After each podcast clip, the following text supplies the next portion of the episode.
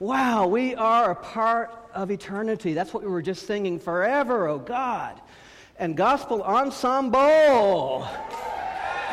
gospel ensemble. Thank you so much. I cannot wait for this week. I can't wait for next Sunday night. I want some more of that. and thank you for giving me permission. I mean, one of the things I have struggled with for almost 30 years of ministry is how to, how to be bit dignified. You know, every time I come to church, it's like my stole's hanging over on this side or some parts hanging over here. My hair's messed up. There's always something undignified going on. Well, thank you. I can be undignified. Woo!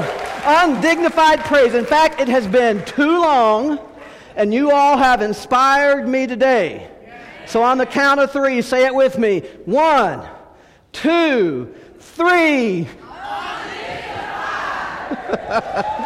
I have not twirled for so long. I almost fell down. That would have been very undignified. All right, well, if you love God today, say amen. amen. If you're feeling fabulous today, say, I'm feeling good.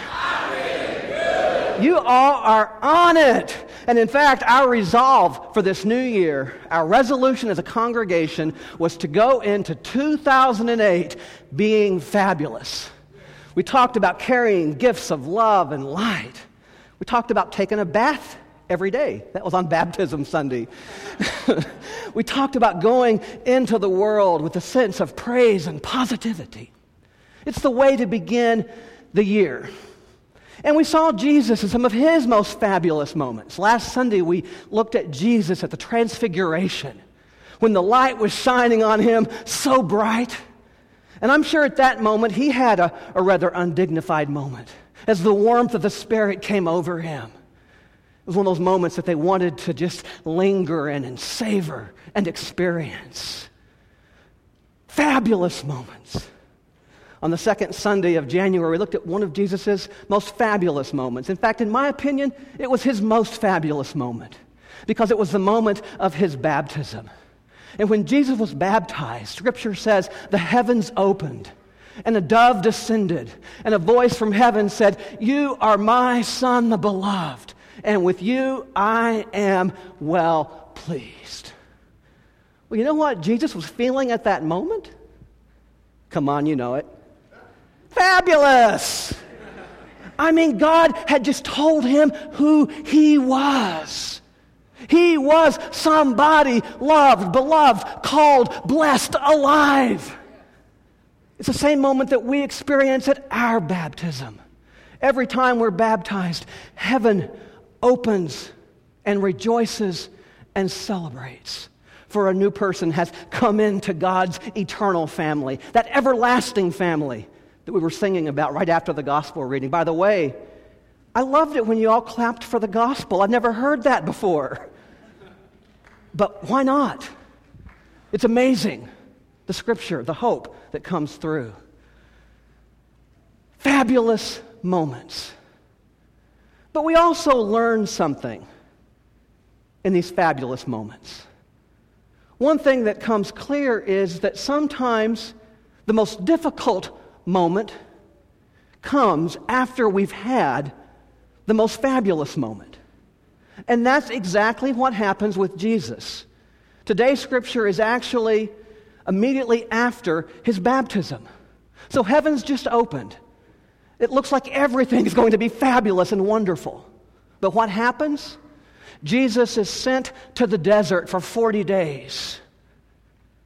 He goes from being fabulous to being hungry, to being tired, to being lonely. Now, I think there's something in there for us because think back on your own experience. How many times has one of your most fabulous moments been followed by one of your most difficult moments? In fact, it seems to me that it's at our points of greatest success that we are most vulnerable to failure. Because there's this sense in which we can become a little bit overconfident. We can, we can lose our edge a little bit. We get so caught up in the moment, we can't imagine the challenge we might face. So, for example, it's the day after your Holy Union. You've just had this wonderful celebration. You've had your dates. You've toasted, you've kissed, everything's great, you're loving it. And then she uh, takes her contacts out and puts her glasses on. Life gets real, life gets busy. It's not all celebration, it's not all fabulous. You work so hard. You finally achieve your goal. You finally get that job. You've put so much energy into it. And then it's time to really do the job. And you put all your energy into getting it. And you're struggling to make it work. Right after our celebration, right after success, is the moment when life oftentimes gets real. It's the moment when we're most vulnerable. And what I love about this amazing scripture today is that it shows Jesus going from fabulous to vulnerable back to fabulous.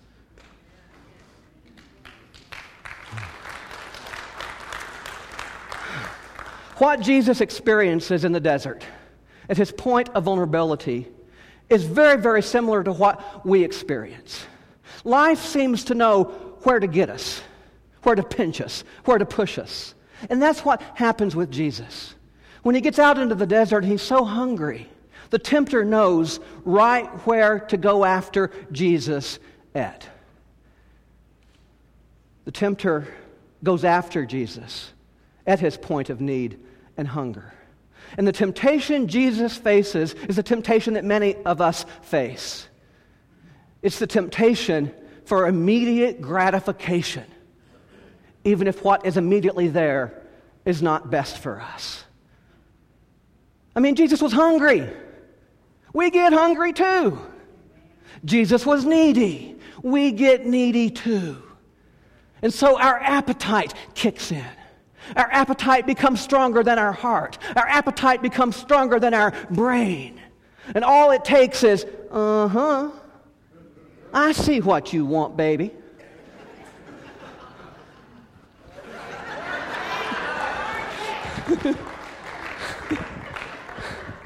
I know what you need, and what you need is what I've got. In fact, I have got an extra value meal for you. Yeah, it's cheap, but it's also good. And I promise you, it'll satisfy. In fact, after you get a taste of this, you're going to want to supersize it. So come on, baby. I've got what you want. Jesus struggled with his hunger. He wanted to eat, he wanted to be satisfied. He had at least some sense of what was ahead of him. He knew where he'd been, he knew where he was going, and it was a moment of supreme testing. Will I take what's right in front of me, even though it's not the best? Or will I hold out for real food? Will I hold out for real love? Will I hold out for real satisfaction? Then the tempter came with another test. The tempter challenged Jesus to, in a sense, rationalize his choices. The, the, the, tempter challenged Jesus to, in a sense, trivialize God. He, he went after Jesus at the point of ego. He, he said, If you really are who you say you are, if you really are the Son of God, if you really are that close with God, then get up on top of the roof of the church and jump. And know the angels will protect you and comfort you. Don't you need some comfort right now? Don't you need some angels in your life? Go ahead and call on them right now. In other words, what the tempter was saying is you can make a bad choice once in a while, and God will cover you. In other words, go ahead and eat that expired food and don't worry about getting sick. Go ahead, don't study for that exam. It's multiple choice after all. Just pray and God will help you hit the right blanks. There's a message that comes through here Again, the, the, the tempter is, is going after Jesus in a vulnerable place. But the message that ultimately comes through is that our faith does not make bad choices acceptable. If we jump, we're probably going to break a leg. And no matter how much we pray, the leg is still going to be broken. Yet the tempter said, Jump, make that choice. Go ahead. Then came the third temptation. Also, here, the tempter's messing with Jesus' ego. Again, Jesus is at a low moment. He could use a little ego boosting. And so the tempter takes Jesus on top of a mountain and says, Look out there. Do you see all that? Isn't that something? It can be yours. It'll all be yours. In other words, what the tempter was saying stand on top of your highest moment. Go to the most fabulous moment in your life. And then imagine that moment and then multiply it five times, ten times, fifteen times. Go for the moment. See it all. Okay, the tempter's gone after Jesus at the point of immediate gratification. He's tapped into Jesus' self destructive behavior tendencies and ours. And now, what the tempter is tempting Jesus with is status. When we're feeling low, what do we sometimes do to boost ourselves? We try to remind ourselves how important we are. This is a designer temptation. The tempter takes Jesus to the top of the mountain and says, That is a Calvin Klein Prada Dominion, and it's all yours. Make yourself feel better by what you own, by what you see. And that's where we oftentimes are tempted. I was in a social setting not too long ago, and I noticed that during this conversation, this person seemed distracted. I couldn't figure out by what. It's like they kept looking down and looking around, but they were looking somewhere on me. I thought, what's up with that? And then it occurred to me they were looking down to see what kind of watch I was wearing. Then they were looking down to see what kind of shoes I was wearing. They were looking over to see if I was having a monogram on my shirt or not.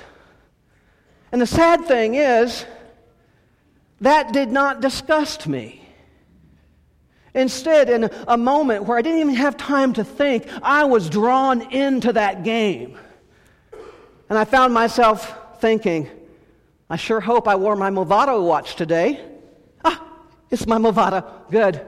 But my shoes, oh no. Those are the two for one shoes I got at the discount store. Where's Kenneth Cole when you need him? and if the devil really wears Prada, I could use the devil right now. Status. We are tempted to believe that that's what's important. We got to drive the car. We got to wear the shoes, the watch, the clothes. We got to smell right. We got to look right. We've got to be impressive. And we rationalize it. I could rationalize it. As a pastor of resurrection, I'm called to be a leader in the community. Leaders are supposed to be influential. To be influential, you have to look influential. Can't I rationalize that? Go ahead and buy those Prada shoes. Just go ahead and run that credit card up. Another one coming in the mail real soon. Go ahead, buy that car. Know that you'll need to take a second job. And with that second job, you're going to have less time for your relationship, less time for love. You're going to be driving that car. You're going to feel alone. And you're going to wonder is it really worth it? Oh, these temptations, they play to our real lives. And yet, Jesus showed us something amazing. He went from vulnerability to a place of strength. He said to Satan, I know what real bread is. And that's the bread I'm going to eat. So take your bread and go home. Take your supersized value meal and eat it yourself. And Jesus said to the tempter, I'm not going to play your silly games. I'm not going to make a bad choice thinking my faith will make it all right. And I don't have to stand on some mountain thinking that's where hope is. That hope is somehow in a monogram, or that hope is somehow attached to status. In fact, I love what Jesus says to Satan. After he offers those arguments, he summarizes what he says with four very powerful words, and really it's all we need to remember today. If you look in your worship folder on page two, Jesus simply says, Away with you, Satan.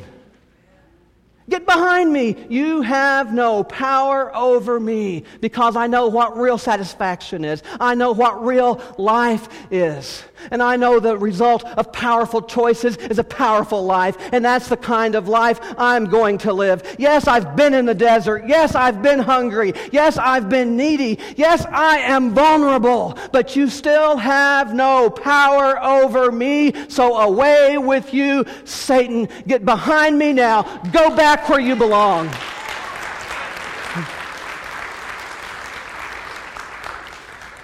I think if the song we sang today had been written, it's the song that Jesus would have sung at that moment. Draw me close to you. Never let me go. I lay it all down again to hear you say that I'm your friend. Oh God, you are my desire. You answer my hungers. You answer my needs. No one else will do. No matter how good they look, smell. Oh, God, help me find the way. Bring me back to you. Take me from my wilderness into the very warmth of your heart. Because nothing else could take your place, God. To feel the warmth of your embrace. Oh, nothing else matters. You're all I want. You're all I ever needed. Oh God, you're all I want. Help me to know you are near. So, how did Jesus do it? He knew who God was, he knew where God was. He knew that his mind was stronger than his temptation. He knew that he was not driven by his appetites even when he felt them and he knew that his heart had no price tag. His heart could not be sold, his strength could not be measured. So Jesus went from fabulous to vulnerable to fabulous by knowing what real fabulous is.